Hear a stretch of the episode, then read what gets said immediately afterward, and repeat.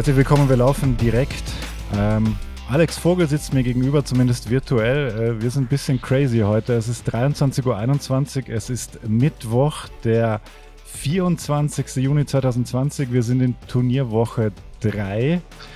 Äh, das wievielte Spiel war das heute? Und herzlich willkommen übrigens. Hi, äh, das, wie viele Spiele haben wir denn jetzt noch? Noch zwei, dann war es das 33. eben. Das 33. eben. Von allen Spielen oder die, die du gemacht hast? Ne, es waren Ach alle. So, nee, von allen Spielen. Du hast die, zwei nicht gemacht, gell? Ja, zwei, nee, drei habe ich nicht gemacht. Also für mich war es das 30. Spiel. Ah, Wahnsinn. Ja, Wahnsinn. Ja, okay. Ähm, wir haben das zweite Finale eben gesehen, Berlin gegen Oldenburg, wobei das, äh, ja, Testspielcharakter wäre, glaube ich, schon zu dramatisch formuliert. Bevor wir darauf eingehen, ähm, schöne Grüße an Kearney. Ich habe angekündigt, dass er vielleicht als Stargast hier dabei sein wird. Das wird nicht der Fall sein. Der alte Mann braucht ja auch seinen Schlaf. Dann lassen wir jetzt schön in Ruhe. Aber natürlich ein herzliches Guten Tag. An seiner Stelle, ich habe das, das Launchpad heute dabei. Das hatte ich das letzte Mal nicht da. Das heißt, ich könnte, ich könnte immer wieder äh, einen Kearney einbauen. Das ist ein schwieriges Thema. Und dann sind wir, dann sind wir auf jeden Fall safe, was äh, die Präsenz des sehr verehrten Herrn Michael Körner betrifft. Ja, okay. Ähm, die Eindrücke sind frisch. Alex, du bist gerade aus dem Audiodom zurückgekommen und hast dich direkt dankenswerterweise vor das Mikrofon gesetzt mit mir. Was ist dein Fazit aus dem zweiten Halbfinale Alba gegen EW Baskets Oldenburg?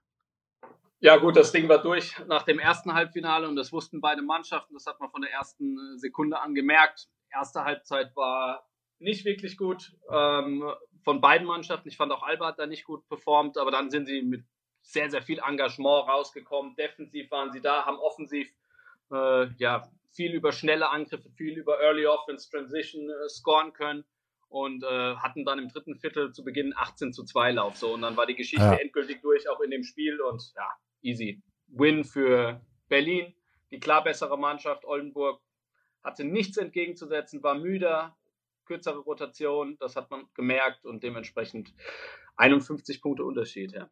Ja, krass. Das ist, äh, hätte man nicht gedacht. Also man hatte gedacht, Berlin gewinnt, mhm. aber nicht in dieser Deutlichkeit, glaube ich.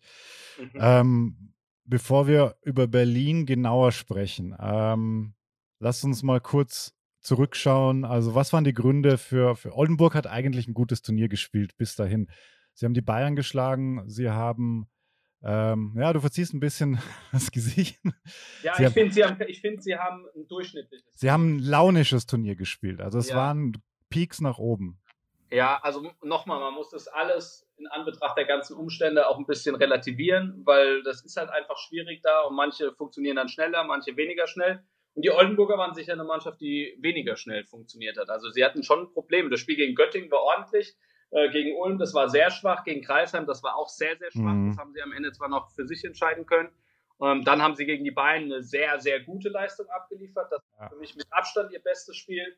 Und Bamberg fand ich einfach nicht gut im Viertelfinale. Da war Oldenburg ordentlich, aber so all in all, vor allem wenn du jetzt noch das Halbfinale betrachtest, dann war das ein durchschnittliches Turnier für mich von den Oldenburgern und muss ich ganz ehrlich sagen, kein gutes. Ich dachte, sie haben auch jetzt hier im Halbfinale deutlich mehr entgegenzusetzen. Mhm. Wir haben gestern das äh, andere Halbfinale ja auch schon gesehen. Das war eine wahnsinnig gute Serie, finde ich. Also beide mhm. Teams, es war richtig cooler Basketball. Ich habe gestern im Überschwang getwittert, dass äh, Basketball sehr geil ist, weil du, wenn du, du wirst daran erinnert, wenn du solche Spiele siehst, finde ich. Weil da hattest du ja alles drin. Ähm, wenn wir ganz kurz noch über Ulm sprechen wollen.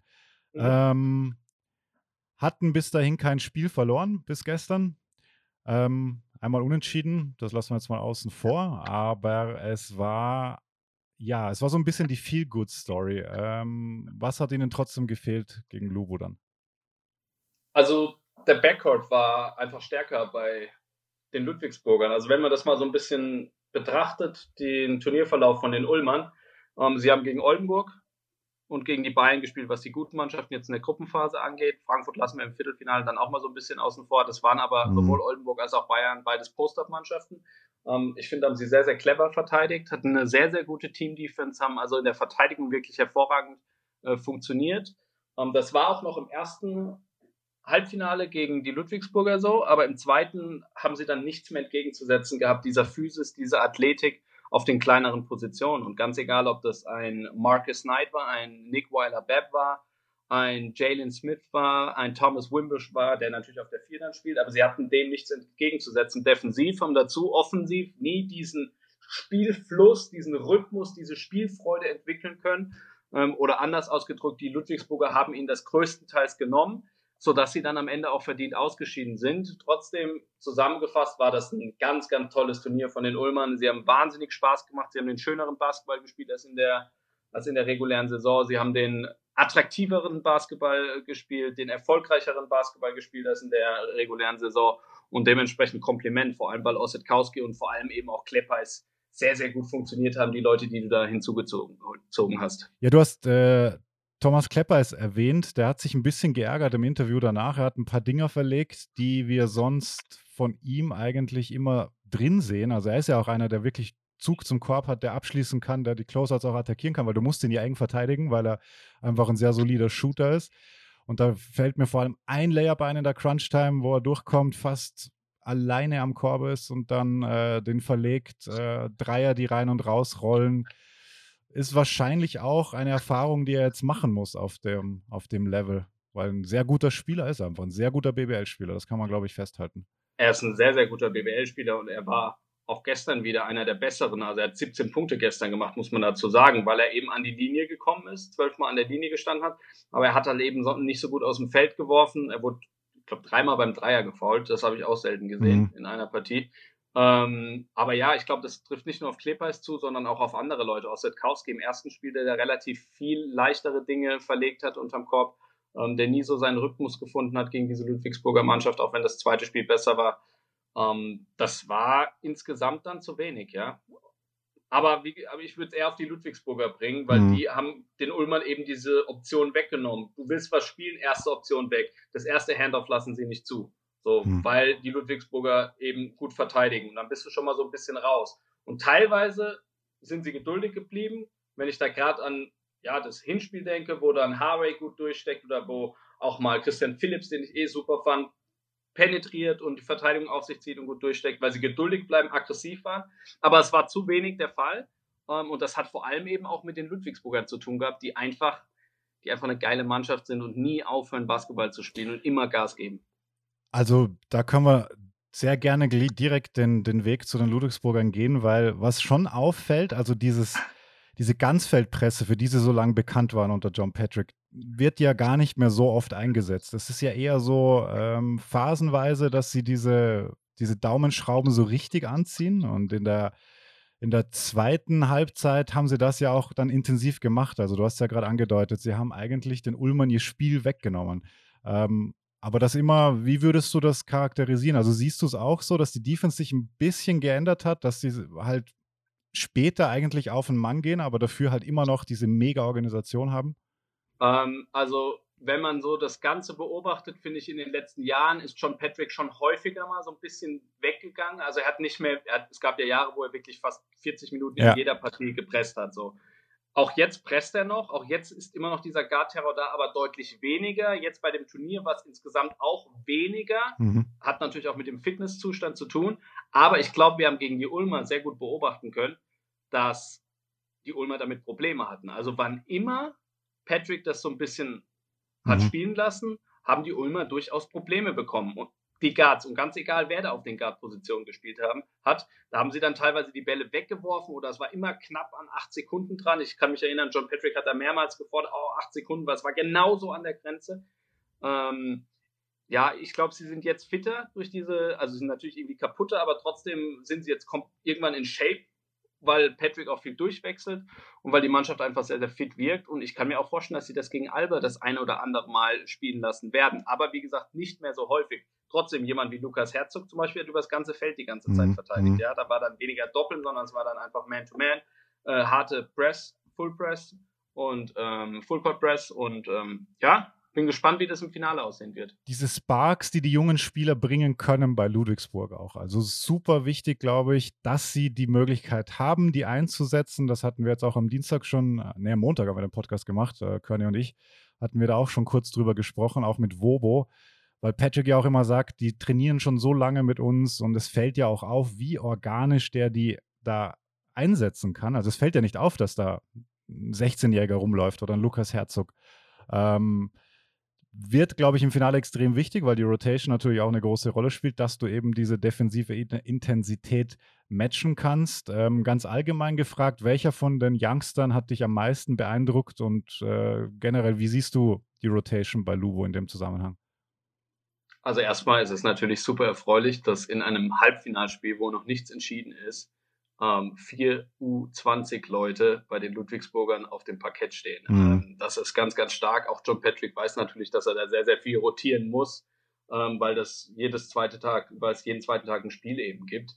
Ähm, mich haben alle vier beeindruckt auf ihre ganz eigene Art und Weise. Ein Lukas Herz, also erstmal finde ich super, dass sie reinkommen und sofort Selbstvertrauen haben, und zwar alle vier. Ähm, ein Hook Porty, der gefehlt hat, aber gestern großen, krass, großen Impact hatte. Krass, ja. Ähm, dann ein Lukas Herzog, der Günther Full Court nimmt, hart Pressure macht und Günther damit wirklich teilweise sogar ein bisschen Probleme hatte. Mhm. Ähm, oder der zumindest mal von Anfang an verhindert hat, dass die Ulmer leicht in ihr Set kommen. Dann ein ähm, Kaisin, den zuvor, glaube ich, niemand irgendwie, ja. ja. irgendwie so damit gerechnet hatte, dass er so eine Rolle spielt, der auf der 4 agiert ja, und das echt gut macht, hart dagegen hält, viele kleine Dinge macht, die nicht auffallen. Aber wenn ich sagen würde, wer mich am meisten beeindruckt, dann ist es der junge Patrick, mhm. weil also der spielt so smooth, der spielt so reif, der ist 16 Jahre alt. Da ist so ein Talent dahinter, das mhm. sieht man wirklich, das ist ein großes Talent. Und äh, das kann mal ein richtig guter Basketballer werden, ja. Und ähm, der hat mich insgesamt dann, würde ich sagen, am meisten beeindruckt. Aber alle vier super. Ja, bin ich absolut bei dir. Hook Porte auch, muss man ähm, auch konstatieren. Der kam da zurück und hat ja auch sofort das Spiel verändert. Also der mhm. ist natürlich von seiner Größe her und eigentlich von seinen Grundanlagen her ein Oldschool-Spieler, weil Seven Footer, eigentlich ein Fünfer, der jetzt nicht reinkommt, um Dreier zu werfen, sondern wirklich rim protected das Spiel aber sofort verändert hat. Ich kann mich da erinnern, er hat auf der einen Seite den Block gehabt, grenzwertig, mhm. grenzwertiger No-Call, aber cool in dem, in dem Fall, also für Lubo, weil es kam ja sofort der Fast Break und ich glaube, dann holt er den Offensiv-Rebound und hustelt den mhm. noch rein.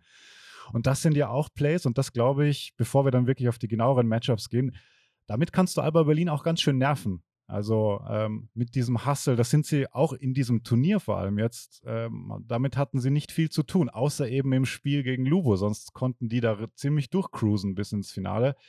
Und Lubo ist, glaube ich, schon in der Lage, eben durch diesen Einsatz ähm, Albert zu nerven. Aber da, lass uns kurz bei äh, Hook Porty bleiben. Wie, wie siehst du ihn? Ich meine, der ist 18. Das ist Wahnsinn eigentlich. Mhm, also natürlich schon sehr, sehr viel Talent dabei. Ähm, wahnsinnig groß, lange Arme. Ähm, Unfassbar lange Arme. Als Seven Footer noch dazu. Ja. Rim Protector hinten, der da wirklich ein paar Würfe verändert hat. Nicht nur der Block von ihm, sondern auch andere Würfe. Vorne jemand, der arbeitet, der wirklich arbeitet, der jetzt noch nicht der Mann ist, finde ich, dem du den Ball reinweise in den Post gibst, gibst und äh, dann kreiert er und geht eins gegen eins, aber der offensive Rebounds holen kann, der dann hart finishen kann, jemand, der durchaus auch mal einen Ball bekommen kann. Wir haben diese eine Aktion gesehen, wo er wirklich schön Hook dann. Mhm, ja, hatte. guter Touch in, in Ringnähe. Guter Touch, ja. Also, Beidhändig. Ja, beidhändig. Also er ist einen guten Wurf, also für, für sein Alter und für die ja. Position und Länge einen echt ordentlichen Wurf. Ähm, das ist ein ganz, ganz großes Talent. In manchen Facetten seines Spiels noch so sehr, sehr roh, aber wie soll es auch anders sein? Hm. Und ähm, der kann den Ludwigsburgern helfen. Also ich glaube, es war Statement genug, dass Hook Porty gestern im Kader war und nicht äh, Jackson. Ja. Cameron Jackson bei, ja. bei ähm, John Patrick. Absolut. Also ähm, freue mich auf jeden Fall, dass er wieder da ist. Also auch die ganze Geschichte drumherum, dass er jetzt während des Turniers seinen Schulabschluss macht.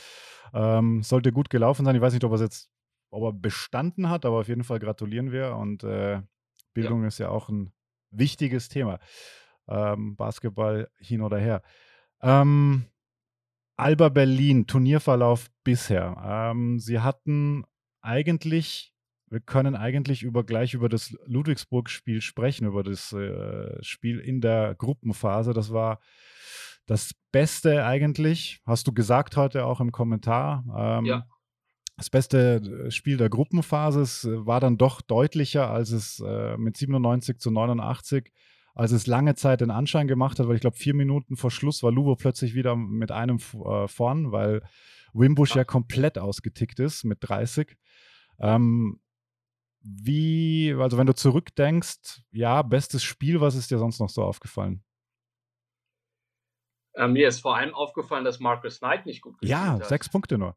Vor allem jetzt so ein bisschen in der Rückschau, wenn du siehst, wie er jetzt performt hat, über 20 Punkte, fast 22 Punkte jetzt in den Playoffs im Schnitt, wenn ich es richtig im Kopf habe. Auf jeden Fall sehr, sehr mhm. gute Zahlen legt er auf. Eine Scoring-Maschine. Wahnsinn. Also Wahnsinn. Wahnsinn. Im Post-Up. Mit welcher Ruhe? Der hatte da gestern wirklich ein Fadeaway drin. Also, Mehrere. Ich an Kobe erinnert, dieser eine an der Baseline gegen ja, zwei, ja, wo ja. er sich vom Double Team wegdreht. Ja. Ähm, das war bockstark, der ist on a mission wie die gesamte Mannschaft und er hat eben in dieser Partie nicht gut gespielt. Marcus Knight sechs Punkte, zwei von zehn aus dem Feld. Dazu drei Turnover. Wir wollen auch nicht die vier Rebounds und fünf Assists verschweigen, aber trotzdem war das kein gutes Spiel von ihm. Ja. So, und wenn sie, glaube ich, diese Balance hinkriegen, die sie in dieser Partie nicht zu 100% hatten, Jalen Smith war, Jalen Smith war okay, mhm. Wimbush und Bab waren sehr, sehr stark, aber Knight eben nicht. Und gestern hattest du, glaube ich, diese Balance mit Jalen Smith, mit ähm, Wimbush, mit Weiler Babb und eben mit Marcus Knight. Mhm. Ich glaube, das ist absolute Bedingung für einen Ludwigsburger Erfolg in den Finals, dass diese vier konstant abliefern und zwar in ja. beiden Spielen. Und was ist mir sonst noch aufgefallen? Ich weiß, dass beide Mannschaften große Probleme beim defensiven Rebound hatten. Es gab viele Offensivrebounds auf beiden Seiten. Ja. 14 bei Ludwigsburg, 13 ähm, bei den Berlinern. Die Ludwigsburger haben insgesamt, finde ich, ein sehr, sehr gutes Spiel gemacht, haben gut dagegen gehalten, haben die Berliner wirklich genervt. Ja, mhm. Also das war teilweise das war in der ersten Halbzeit kein guter Berliner Basketball, obwohl sie mit einer knappen Führung reingegangen sind, weil sie eben viel, viel individuelle Klasse dann auch haben. Ähm, und am Ende hat das Luke Sigma entschieden, ne? der dieses Triple-Double dann aufgelegt hat mit 15, 10 und 10. Der hat das entschieden durch clevere Pässe, durch gute Defensive Plays. Generell begeistert er mich in der Verteidigung bei diesem Turnier. Mhm. Ja, ist nicht der schnellste 1 gegen 1 Verteidiger, aber immer da mit den Händen. Es gab heute diese eine Szene, wo er dreimal am Ball dran ist in der Verteidigung und er hat Pässe gespielt da in der Schlussphase das, in dieser Partie. Er hat Dreier getroffen. Generell das Passspiel, Dreier, ja. super sicher, mhm. sicher bei dem Turnier. Das war ein richtig enges Ding. Das war wirklich ein richtig, richtig enges Spiel. Und nochmal, Marcus Knight war da nicht gut. Wimbush wird jetzt auch nicht in jedem Spiel 30 machen, das ist klar. Ähm, ich freue mich mega auf die Finals. Ich glaube auch, das ist ähm, das ganz klar verdiente Finale jetzt bei diesem Turnier. Absolut. Und äh, weil du es angesprochen hast, Marcus Knight äh, in den Playoffs, seit äh, die Serien losgegangen sind, 21,8, 11 äh, Punkte im Schnitt, 11,3 Rebounds und er geht halt 36,5 Minuten. Was schon, ja, was schon heftig ist. Ähm, und er war ja auch, er wurde getaped äh, im Rückspiel gegen Ulm. Da hat man schon kurz gedacht, ähm, ja, der, der, wenn der jetzt fehlt, dann natürlich. Ulm hatte da auch gerade diesen Lauf und dann kommt ja. er und es ist trifft jeden Wurf. Das ist Ludwigsburg. Das ja. ist Ludwigsburg, ja. weißt du? Die, die liegen hinten relativ hoch. Du hast das Gefühl, Ulm hat Ludwigsburg im Griff. Wohlfahrt Bottermann verletzt, Markus Knight angeschlagen. Und zur Halbzeit liegt Ludwigsburg auf einmal nur noch mit vier Punkten hinten, mhm. weil Markus Knight kommt rein, weil sie irgendwie wieder einen Weg gefunden haben, zurückzukommen. Markus Knight kommt rein, trifft zweimal einen Jumper äh, aus dem rechten Post, einmal aus dem linken Post. Die Emotionen sind da. Sie fighten sich über harte Defense wieder so ein bisschen rein, auch wenn die gestern in der ersten Halbzeit nicht ganz so gut war. Und auf einmal läuft es wieder. Und auf einmal sind sie die dominante Mannschaft. Und dieses Momentum mit diesem Dreier von Nick Weiler, Bad Buzzer gestern zu halten, ah, ja. super wichtig. Ja, ja, ja. Und dann starten sie 9-0 ins dritte Viertel, haben jedes Viertel mit einem Run gestartet. Das erste, zweite, dritte und vierte. Und ähm, ja, und die sind nicht klein zu kriegen. Das ist ganz, ganz krass bei diesem Turnier. Und ich weiß auch von den Berlinern, die hätten viel, viel lieber, wir haben es im Spiel gerade vorhin mhm. angesprochen, mhm. die hätten viel lieber gegen die Ulmer gespielt. Mhm. Gegen die Ludwigsburger will keiner spielen. Ja, das hat Thiemann auch im Interview hinterher gesagt. Ähm, oder um ganz kurz Körne zu befragen. Den ersten FC kratzen, beißen, spucken. So, so hat er die Ludwigsburger bezeichnet und das äh, trifft sie auch ganz gut, auch wenn das natürlich viel zu kurz gegriffen ist, weil dieses äh, Three-Headed oder Four-Headed Monster, ähm, ich glaube, so wurde es irgendwann mal bezeichnet ähm, bei uns in der Berichterstattung. Das mhm. kann halt, da kann halt jederzeit einer eskalieren. Und Marcus Knight, glaube ich, können wir auch sagen, MVP, da komme was wolle, also da müsste er schon zwei ganz krasse schlechte Spiele machen, dass er nicht Turnier-MVP wird. Weil nimm den weg aus, aus Lubo jetzt in den Playoffs und weiß nicht, ob sie dann Ulm schlagen. Also mhm. ja, ist kein, ist kein Hot Tag, ja. Dass Carrington nicht dabei ja, ist. So. Und das stimmt. war der MVP-Kandidat ja. ein bisschen bei, ja. bei, also es war einer der MVP-Kandidaten dieses Jahr. Das war der Leader, das war der beste Scorer dieser Mannschaft mit über 17 Punkten. Das war der Typ, dem du am Ende der Spiele den Ball gegeben hast und er hat gescored. Ähm, und er war nicht mit dabei. Und du hast Tavon Myers geholt. Mhm. Von dem ist wenig zu sehen. Ja. Spielt teilweise nicht. Ja. Ist aber super wichtig trotzdem, weil er sich integriert in dieses Mannschaftsgefüge und super viel anfeuert. Und trotzdem ist die Mannschaft da und sie haben es irgendwie zusammen übernommen. Ich finde auch Neid übernimmt auch so ein paar Leader-Sachen, so was Mhm. man ihm vielleicht gar nicht zugetraut hätte. Also jetzt mal ganz abseits von Scoring und Rebounding und so. Ähm, das funktioniert einfach und dementsprechend, das ist, ey, ich habe richtig Lust auf die Finals.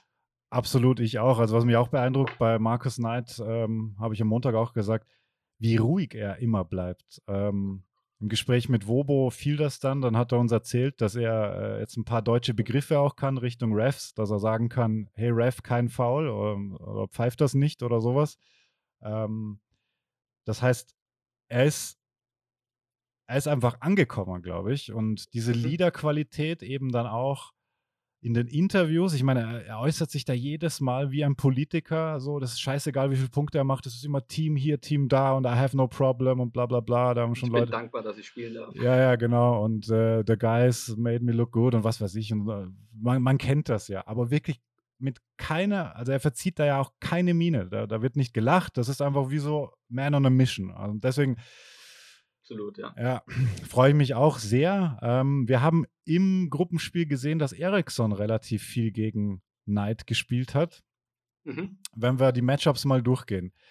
Ähm, ja, wer soll, wer soll deiner Meinung nach Marcus Knight verteidigen bei Berlin? Weil Eriksson ist jetzt nicht so be bekannt als, als, als äh, Verteidiger eines äh, balldominanten Guards. Also, puh. Ja, ja, ja. Also gibt natürlich super viele spannende Matchups. Sigma gegen Wimbush ist ganz bestimmt Ja. auch eins, was es auch schon in dieser Partie war. Ja. Aber es ist schwierig. Also du musst gegen Knight natürlich als Mannschaft verteidigen. Du musst auch erstmal abwarten, wie, ähm, ja, wie die Berliner starten. Ich glaube, bei den Ludwigsburgern ist die Starting Lineup relativ klar. Bei den Berliner würde ich jetzt auf Siva und Eriks, Eriksson im, Hm. würde ich jetzt mal so vermuten, dass das vielleicht das Matchup ist. Gitreitis ist sicherlich ein spannender Kandidat gegen Knight, der Länge hat, um auch den Wurf zu verteidigen. Allerdings gibt es da halt auch Leute wie ein Nick Weiler-Babb, der da auch äh, einen guten Wurf hat, dem du auch den Wurf immer schwer machen willst.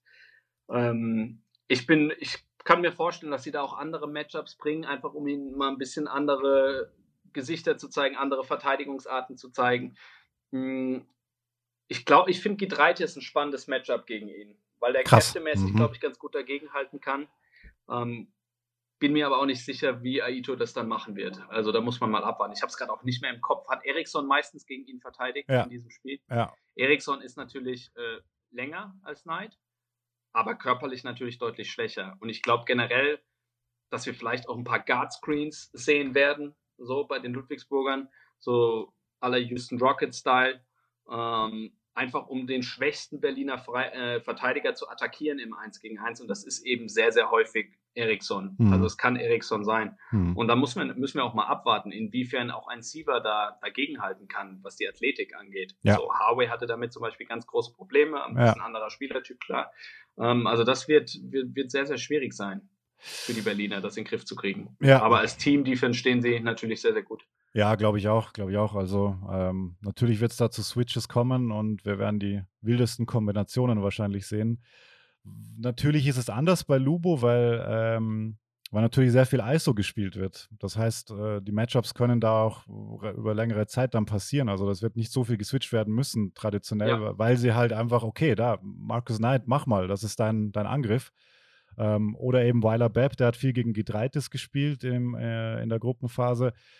Und äh, Wimbush gegen Sigma ist natürlich Wahnsinn. Ich meine, der Wimbush macht 30. Ähm, du hast trotzdem nicht das Gefühl, ich meine, da waren auch so viele schwierige Würfe dabei. Erinner dich an diesen, ähm, als er da in der Corner 3 nimmt, rechts, ähm, macht den Fake und ist wirklich komplett in der Ecke und macht fast so einen Hardenesken Stepback und äh, da hat er halt wirklich gespürt. Und diese individuelle Klasse von Ludwigsburg, wenn da eben alles ein bisschen klickt und jeder mal so seinen, seinen Beitrag leisten kann und das Shooting vor allem, das war ja grottig teilweise jetzt in den Playoffs und trotzdem sind sie immer dran geblieben, weil sie eben auch so viel Offensivrebounds holen, weil man sagt ja auch immer, Offensivrebound ist ja auch sehr viel Willenssache Mhm. und drum glaube ich, dass sie mit Berlin schon lange mitspielen können. Dann wird sehr viel, ich glaube, es wird ein großes Fitnessthema werden bei Lubo. Wie lange sie das Ja, Tempo das, gehen das können. kann es auf jeden Fall sein. Also, was diese 1 gegen 1 Sachen angeht, da ist natürlich dann auch ein bisschen weniger Rotation, weniger Teamverteidigung äh, möglich in dem Sinne. Klar, du kannst helfen,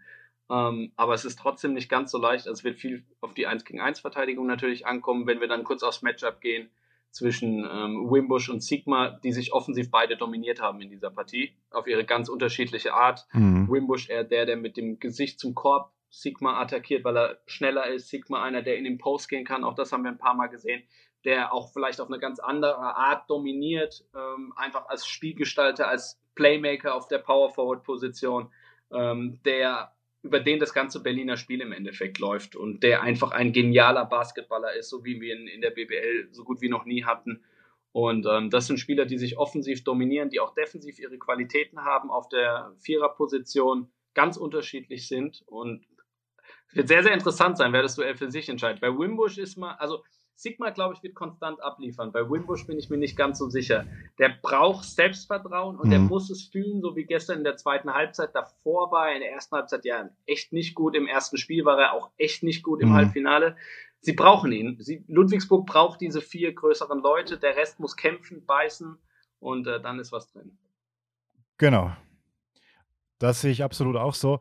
Ähm, und wenn du dir den, also wenn du dich daran erinnerst, wie sie aufgetreten sind gegen die Bayern am Anfang, ähm, da war ja auch noch, also erstes Spiel, komplett andere Zeit, wenn man, wenn man zurückdenkt, aber Lubu war da schon so ein bisschen ähm, überrascht, nicht überrascht und auch nicht wirklich nervös, aber es hatte so ein bisschen hektischen Charakter. So, die wussten, wie gut sie sind nach der, äh, nach der Gruppenphase und waren dann so ein bisschen schon äh, beeindruckt vom Moment, glaube ich, dass sie da jetzt gegen die Bayern spielen und dass sie eine Chance haben. Das hat gedauert und ich finde, sie haben sich unfassbar entwickelt, was dieses Selbstbewusstsein äh, betrifft, dass sie eben diese, dass sie gemerkt haben, sie können immer wieder zurückkommen, was ja auch im Verlauf für so eines Turniers super wichtig ist, dass du eben diese Evolution als Mannschaft mitmachst und den Eindruck hatte ich jetzt halt gegen Ulm im zweiten Spiel, da habe ich mir gedacht, hey, egal ob Ulm da jetzt 10 vorne ist, die können jederzeit zurückkommen. Das haben sie auch ausgestrahlt, finde ich. Und angeführt, Total. Und angeführt von John Markus Epic hat es in einer Auszeit auch angesprochen. Er hat gesagt, wir sind gut, wir haben das schon mal gesehen. Wir können hier zurückkommen. Die Würfe fallen bisher noch nicht. Wir haben gute Würfe. Wir brauchen ein bisschen mehr Ballbewegung. Sucht euch die Matchups aus, die wir haben. Alles gut. We've seen that before. So, also Mhm. Wahnsinnig gut, wahnsinnig gute Ansprache. Mhm. Immer ganz ruhig, Mhm. klare Worte und seine Mannschaft kommt raus jedes Mal und antwortet dann auch. Also äh, schenkt dem Trainer das Vertrauen zurück. So, und ähm, das zahlt sich wahnsinnig aus. Also die behalten komplett die Nerven, die sind sich ihrer Stärke zu 100% bewusst. Du hast richtig, du weißt richtig, die Ludwigsburger, die kommen zurück, die fallen nicht auseinander. Ganz Mhm. egal was ist, Ludwigsburg fällt nicht auseinander. Das, was Oldenburg passiert ist, Mhm. das wird bei Ludwigsburg nicht passieren. Wenn Ludwigsburg mit 20 hinten liegt, die werden kämpfen. Die werden sich auf 12, 13 nochmal rankämpfen. Da bin ich mir relativ sicher. Ja. Weil die 40 Minuten Gas geben, immer weiterspielen. Coaching, glaube ich, ein sehr gutes Thema und ähm, es wurde ja vom Turnier gesagt, John Patrick ist gemacht für so, für so ein Turnier. Äh, hat sich jetzt natürlich bestätigt, aber man muss schon sagen, hast du den Clip gesehen, als sie gestern ähm, aus der Kabine, als Patrick in die Kabine kam, Mhm, mit mhm. er wirklich wie so, ein, wie so ein Vater mit so einem Smile, äh, bevor er da reingeht und dann wird der empfangen. Also wirklich, das ist ja, siehst du ja auch nicht alle Tage, dass ein Team sich mega freut, dass der Coach jetzt kommt und yeah und wir und boah, also das siehst du, siehst du selten und ich weiß doch in einigen Kabinen auch, ähm, aber das war schon beeindruckend. Äh, Also in der Mannschaft stimmt es zu 100 Prozent. Von dem, von Marcus Knight bis zum Physio, da ist alles voll da. Ich glaube, der Physio wurde mit MVP rufen. Ja, empfangen. stimmt, glaub, stimmt. Das war der Das war der Physio, ja, der Knight getaped wirklich. hat. Mhm. da stimmt es wirklich komplett. Und auch zwischen Mann, die Mannschaft vertraut dem Trainer auch zu 100 Prozent. Du siehst das. Es kommt jemand von abseits, von außerhalb mit Taywon Myers, der ist sofort grandios integriert, ist eine Stimmungskanone, gibt Gas. Und ähm, das ist schon, also John Patrick scheint wirklich wie gemacht für diese Turniere. Und die Ludwigsburger wurden, haben ihre starke Leistung während der Saison bestätigt, auch wenn jetzt auch gleich in einem anderen Rahmen. Ja, darf man auch nicht vergessen, wir waren auf Platz zwei beim Break, wenn Mhm. ich's, äh, ich habe es nicht nachgesehen, aber war sogar.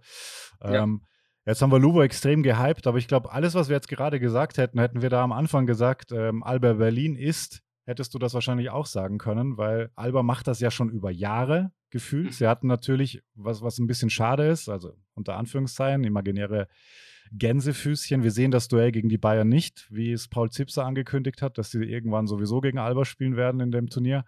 Ähm, Bayern ist raus.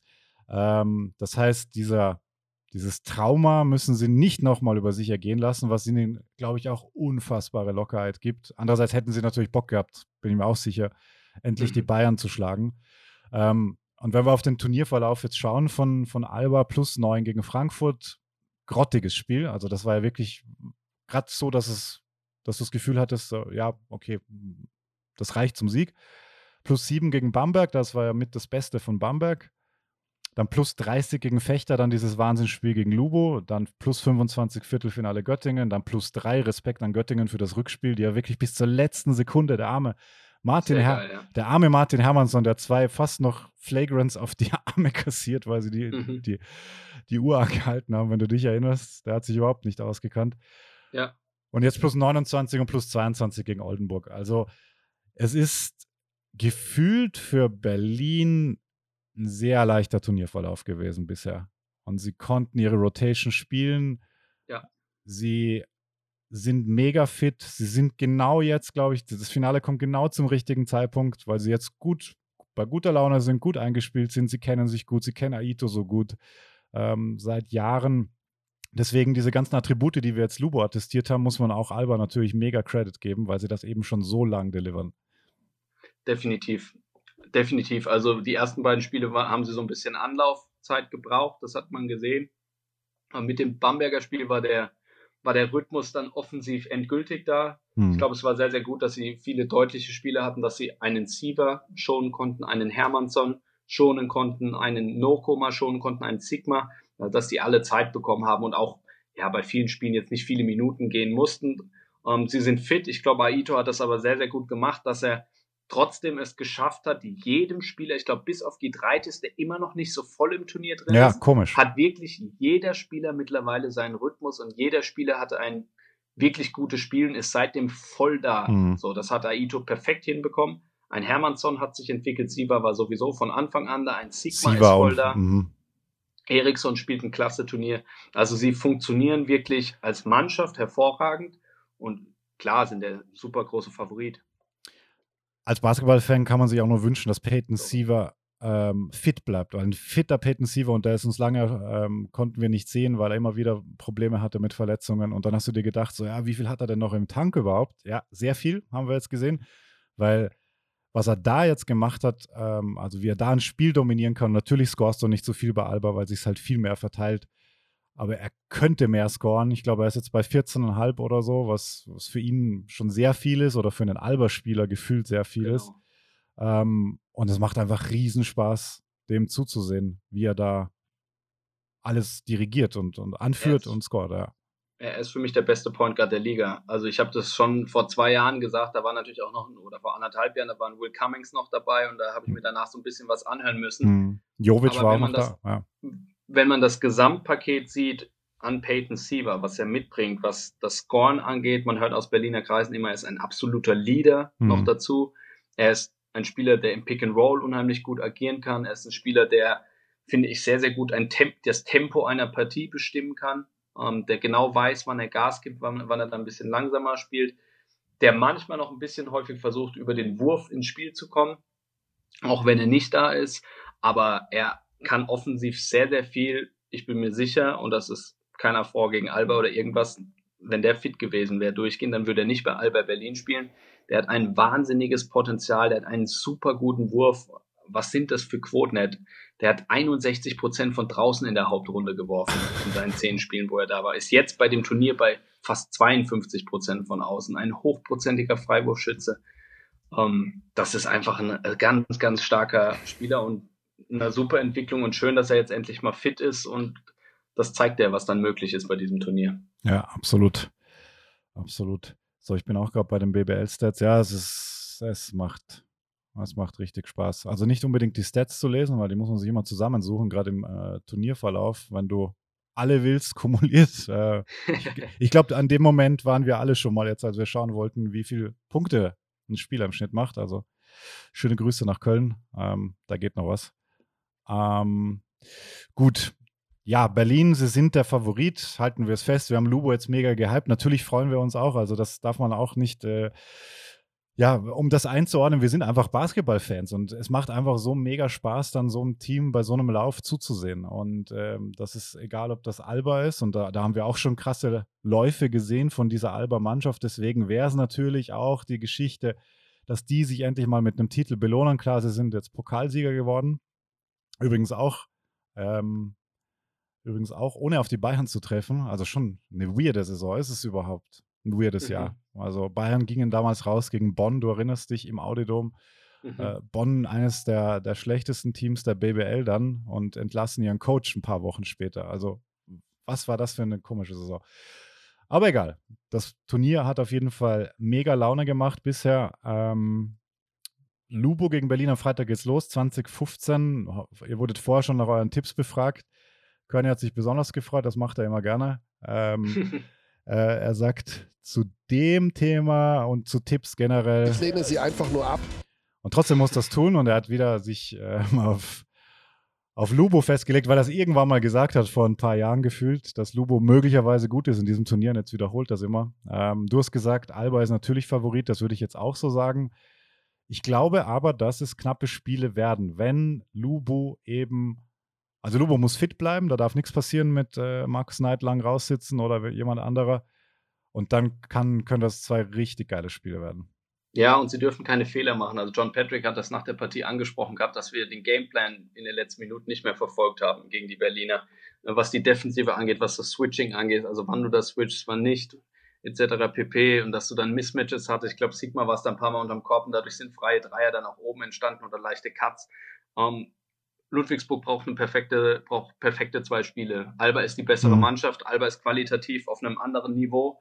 Ähm, Alba ist immer noch deutlich tiefer besetzt, ja. meiner Meinung nach, ja. und ist auch der ganz klare Favorit. Und trotzdem, diese Ludwigsburger Mannschaft darfst du nicht unterschätzen. Und trotzdem gebe ich dir vollkommen recht. Ich glaube auch, dass es enge Spiele werden. Ich kann mir wirklich vorstellen, dass das ein harter, harter Kampf wird. Und dass Berlin nicht gegen Ludwigsburg spielen wollte. Das wissen auch die mhm. MAP-Riesen. Und das macht das Ganze ja so interessant. Also, dass du da wirklich zwei, auf zwei Mannschaften triffst, wo du weißt, die sind ein geiles Team, die funktionieren als Mannschaft, die spielen komplett unterschiedlichen Basketball und das kann super spannend werden. Bei Berlin eine Personale noch spannend, äh, Kenneth Ogbe.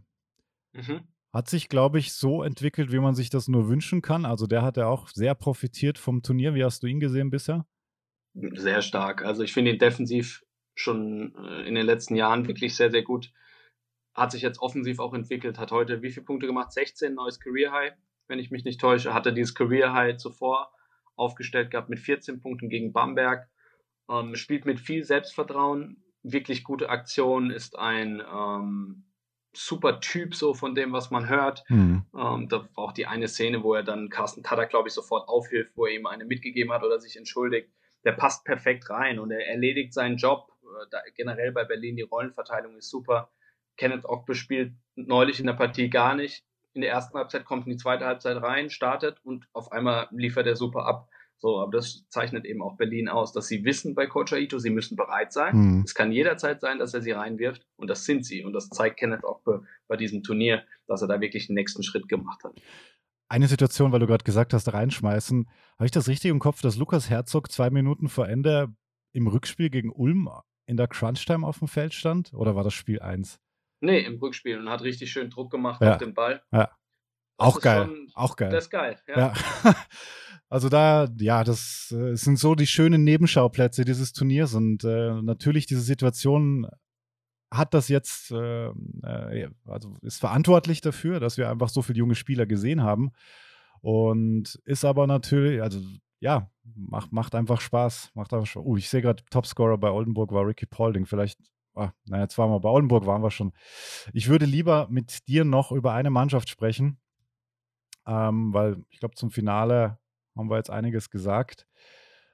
Ähm, ich würde gerne kurz noch mit dir über den FC Bayern sprechen.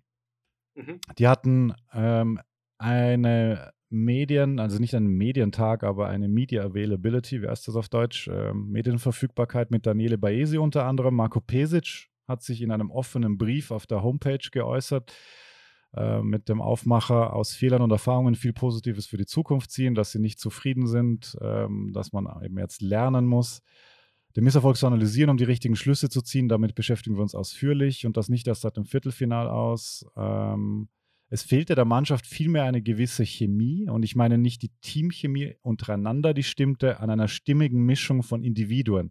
Diesen Planungsfehler müssen wir uns selbst ankreiden. Und jetzt noch, was Bayese gesagt hat, das finde ich besonders spannend. We built a team with a guy that was designated to be a cornerstone, Nihat Cedovic. He's the only guy we can't afford to lose to an injury. He got hurt. One of my mistakes was that we didn't protect ourselves in that sense. Hm. Krass, ja. Also erstmal natürlich gut, dass man sich schnell selbst Fehler eingesteht. Ja, gab es auch nicht immer, ja. Ich glaube, das ist ganz, ganz wichtig. Ähm, und da sind sicherlich auch ein paar wahre Punkte dabei oder da stimmt wahrscheinlich fast alles davon. Die können es selbst besser bewerten.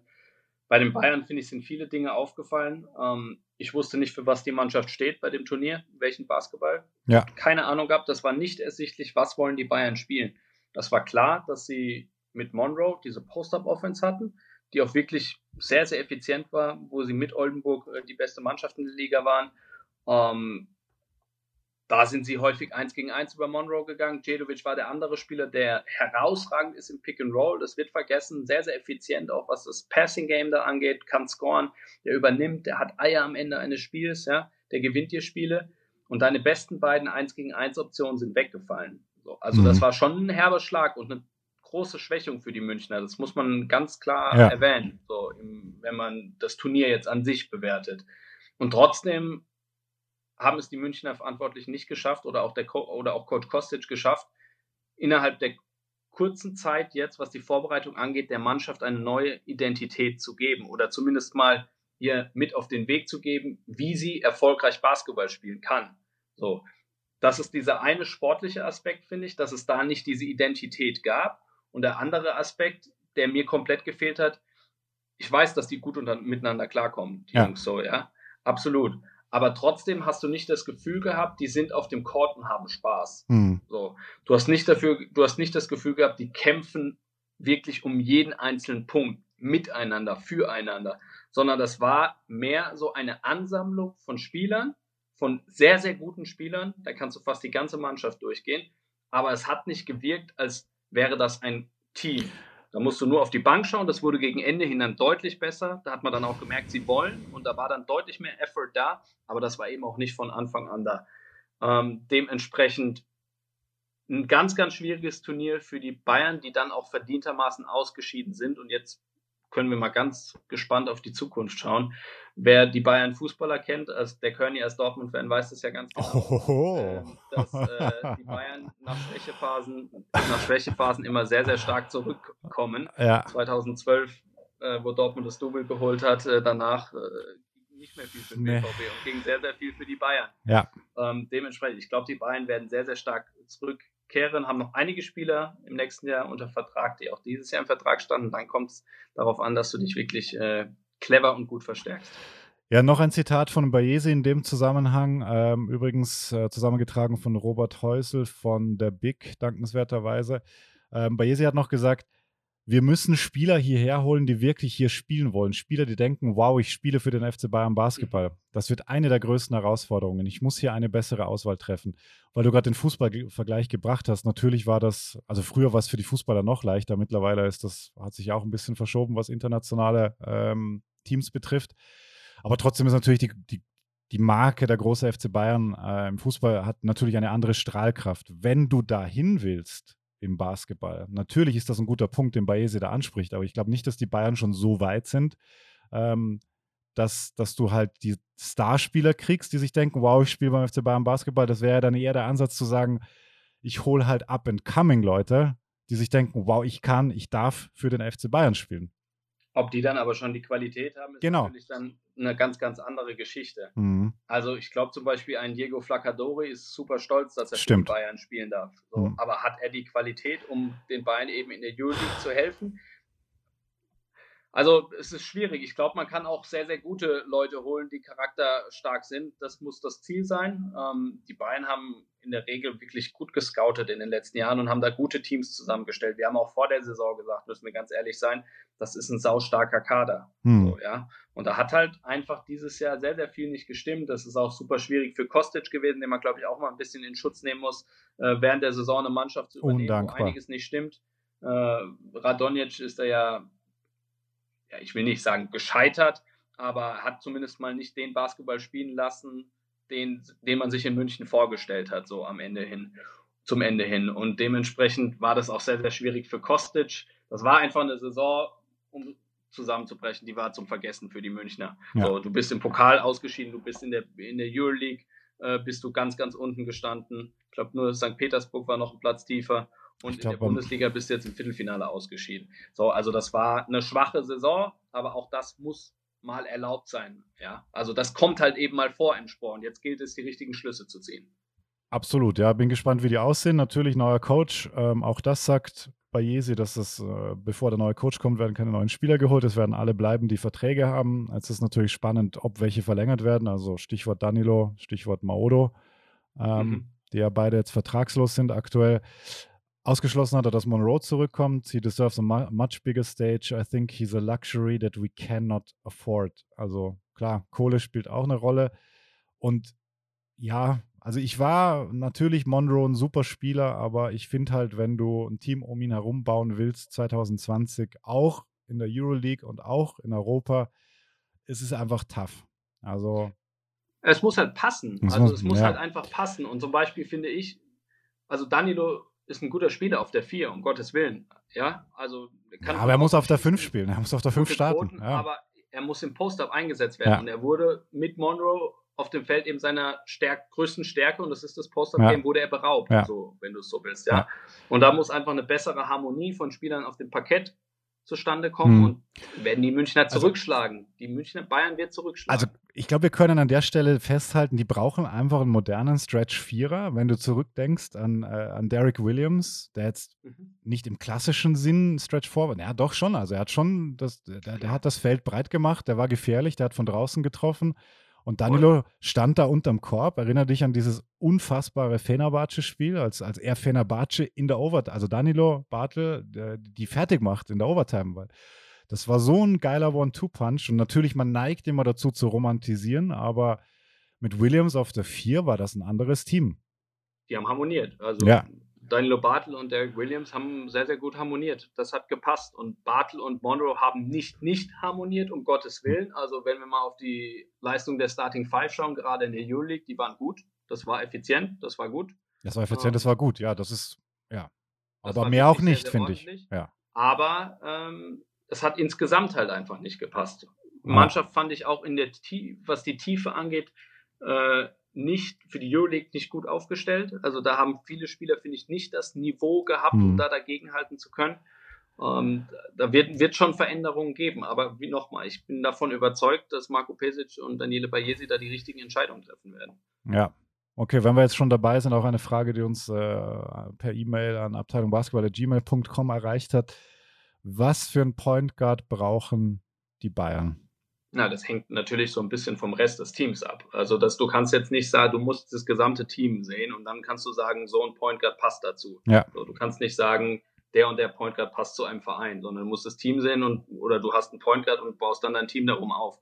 Das ist, äh, glaube ich, so zusammenzufassen. Ich glaube zum Beispiel zur letztjährigen Mannschaft hat Stefan Jovic sehr, sehr gut gepasst. Ja. So, ein mit, Spieler, mit Booker Stefan gemeinsam. Jovic wird, ist auch ein Point Guard, der vermutlich zu sehr, sehr vielen Mannschaften extrem gut passt weil er halt ein Floor General ist, weil er ein, ein Spielmacher ist, der, der, der, geniale Pässe spielt, der das Tempo bestimmt wie kein anderer, der auch dieses Jahr bei Kimki jetzt nicht schlecht gespielt hat, ähm, auch wenn er mit Verletzungsproblemen teilweise ein bisschen zu tun hatte. Ähm, ich sehe sehr gerne solche Spielertypen, aber natürlich muss der Rest dazu passen. Ja, absolut. Vielleicht zieht ihr die Frage auch dahingehend ab aus dem aktuellen Lineup, ähm, aber das wird einfach überholt sein. Ich sehe übrigens auch, Lessors Vertrag war nur ein Einjahresvertrag, wenn ich das richtig mhm. sehe. Mhm. Ähm, weil das ist natürlich auch ein Spieler, wo du sagen könntest, okay, da hole ich mir ein, ähm, da hole ich mir einen Point Guard, der dazu passt, dass du eben dieses Pick and Roll. Jovic. Er, ja, Jovic ist Jovic. ein Spieler, der zu Lessort zum Beispiel passen würde, was seine Pick and Roll Stärke angeht. Ja. Und so weiter. Ja, absolut. Ja, aber es ist eine spannende Frage. Aber du äh, zum aktuellen Kader ähm, da hat mir auf den, da war, es gab, finde ich, keinen richtigen Point. Der einzige richtige Point Guard in dieser Mannschaft war für mich Schischko. Mhm. So. Und der ist und nie der angekommen. Ja. ist natürlich auch schwierig reinzukommen. Ja. Er hat es trotzdem ganz gut gemacht vor der Corona-Pause. Ich glaube, es ist wichtig, dass du mal einen klaren Point Guard hast, dass du einen Spieler hast, der gibt der Mannschaft Struktur. So, und das hat mir dieses Jahr gefehlt. Das ist nichts, was jetzt mit Maudolo, mit TJ Bray, mhm. mit Peter Rikopon oder mit den anderen Guards zu tun hat. Die haben alle ihre außergewöhnlichen Qualitäten, aber sie sind eben nicht diese Point Guards, die Struktur in eine Mannschaft bringen. Das mhm. fehlt ihnen und ich glaube, da brauchen die Bayern definitiv ein. Ja, sehe ich auch so. Und ich bin ja riesen Lesor-Fan eigentlich. Mhm. Und wenn man sich nur vorstellt, was der, also auch was er mit Berlin gemacht hat, damals noch, als er bei wem war, mir fällt es gerade nicht ein, äh, im Eurocup, du erinnerst in dich? Malaga. Danke, danke für Malaga. Ähm, da hat er sie ja zerstört mit 20 plus und äh, ja. war nicht, war nicht äh, in Griff zu kriegen. Ich weiß auch nicht ja, mehr, wer der Point Guard war, muss ich sagen. Das, äh, du musst, du musst halt, du musst richtig einsetzen, die Leute. Ja. Also, und das hat mir dieses Jahr eben auch gefehlt, dass die Leute nie, häufig nicht nach ihren Stärken eingesetzt wurden, dass ein Kopon auf dem Feld steht und Uff. dass er 15 Minuten lang keinen Wurf sieht. Und das hat nicht damit zu tun, dass er die Würfe verweigert, sondern dass einfach wenige Plays für ihn gelaufen werden. Mhm. So, und das hat mir dieses Jahr so ein bisschen gefehlt. Die Führung, vielleicht auch teilweise so ein bisschen von außen, ähm, aber vor allem eben von einem Point Guard, der das dann anleitet. Und äh, da wird es sicherlich einige Veränderungen geben müssen. Ja, ist super spannend. Also wir werden auf jeden Fall zwei Teams in der Euroleague haben. Euroleague hat heute ihren Spielplan, ihren Spielstart bekannt gegeben mit 1.10. oder 2., ich weiß gar nicht, aber sie haben auf jeden Fall einen Spielplan ähm, veröffentlicht. Was ein cooles Zeichen ist, ob es dann so passiert, Schauen wir mal. Das wäre cool. Abwarten. Abwarten. Ich glaube, Bayern gegen nee, Alba gegen Bayern wäre, glaube ich, schon am zweiten Spieltag. Ja, erstes Spiel, ich glaube, Alba erstes Spiel Tel Aviv. Naja, interessant. Ich bin eh gerade auf der Seite. Bayern gegen Mailand. Erstes Spiel? Bayern gegen Mailand zu Hause, erstes Spiel. Und dann, ich glaube, die Woche darauf ist gleich Alba gegen Bayern. Ja, Berlin in Tel Aviv. Barca Z Cesca hast du gleich. Ach, Euroleague ist schon geil. Ja, Bayern zu Hause gegen Milano. Und dann tatsächlich, ja, in Berlin, 9. Oktober wäre, wäre das Schedule. Das ist doch was, worauf wir uns freuen. Aber davor freuen wir uns noch aufs Finale. Freitag 2015, Spiel 1. Äh, schockierenderweise auch bei Magenta Sport live und in Farbe. Mit dir am Start. Ich denke, du freust dich. Es sind nur mehr zwei Spiele. Ist es denn zu fassen? Wie schnell ging das vorbei? Was nimmst du sonst noch mit? Was wirst du nicht vermissen? Desinfektionsduschen oder Oh nee, äh, also ich habe mich wirklich jeden Tag, und das ist nicht gelogen, äh, super gefreut, wenn ich aufgewacht bin, dass ich jetzt in die Halle gehen kann und Spiele kommentieren kann. Ich glaube, das ist ein Luxus, den jetzt nicht sonderlich viele haben, um ganz ehrlich zu sein, vor allem in dieser schwierigen Zeit und dann da tollen Basketball zu sehen mit einer gigantischen Crew, wo es einfach super viel Spaß macht und ich bin wirklich traurig, dass es vorbei ist und wegen mir könnte das noch ein paar Wochen so weitergehen. Aber das war schon so ziemlich genau mein Ding. Ähm, was habe ich mitgenommen? Dass die BBL da einen riesen Job gemacht hat, ja. was die Ausrichtung angeht, ähm, dass sich dass das auch im Fernsehen echt, im TV, also bei uns bei Magenta echt gut aussieht, dass man sich das echt angucken kann, dass man sich relativ schnell daran gewöhnt, dass keine Fans dabei mhm. sind. Ähm, ja, und dass es einfach super viel Spaß gemacht hat und hoffentlich dann bald auch mit Zuschauern wieder weitergeht, sofern das die gesundheitlichen Rahmenbedingungen zulassen. Mhm. Lass uns an der Stelle einen Shout an Manu geben für seinen Job. Der ist, Absolut. ja, ich weiß nicht, ob er es hört, aber groß, großer, großer Respekt an das, was, äh, was da live-technisch umgesetzt wird. Und mit welcher Liebe zum Detail. Und äh, ja. Absolut, absolut, äh, ja, absoluter Wahnsinn, was da aufgestellt wurde. Ja, absolut. Ja, gut, dann, um es äh, mit Körny zu sagen. Ende aus Gummimaus. Wir ich würde sagen, wir gehen jetzt mal schlafen. Also vielleicht mische ich das Ding jetzt direkt und feuer es einfach okay. raus als, als, als Late-Night-Projekt noch. Aber dann. Stark. Ja, ich gehe ins Bett. Ja, tu das, tu das. ähm, Birdie, weißt du, dass sich der Name durchgesetzt hat, so ein bisschen? Meistens, wenn ähm, du nicht anwesend bist. Ich, ich ignoriere das, aber ich hab's, also ich höre den Podcast natürlich auch immer sehr gerne und ich habe es mitbekommen und muss dann immer so ein bisschen schmunzeln und teilweise auch so ein bisschen weinen, weil ich es schrecklich ja, auch finde. Ja, das geht mir ähnlich mit, mit Xandi, also ich habe das ja auch irgendwie. Äh, Stimmt, also, ja, es wurde mir zugeteilt. Ja. Vielleicht nenne ich die Folge einfach Spezial-Final-Preview mit Xandi und Birdie. So. Um Himmels Willen. um Himmels Willen. Äh, Jesus, Maria und Josef. gut, Conny. Klappe jetzt, wir gehen schlafen. Äh, danke fürs Zuhören und überhaupt für die Treue. Und einmal gibt es noch nächste Woche. Vielleicht hören wir uns dann noch einmal. Komm auf die pff, am Dienstag oder Montag. Dann muss, muss auch noch sein. Oder bist du dann schon in, in Urlaub? Nee, nee, nee, nee, nee. Okay. Nee, nee, nee. Okay. Ich bin da. Dann planen wir dich ein für den letzten großen Podcast der Saison. Alles klar. Dann vielen Dank. Schlaf gut. Danke dir. Ciao, ciao. Ciao. Come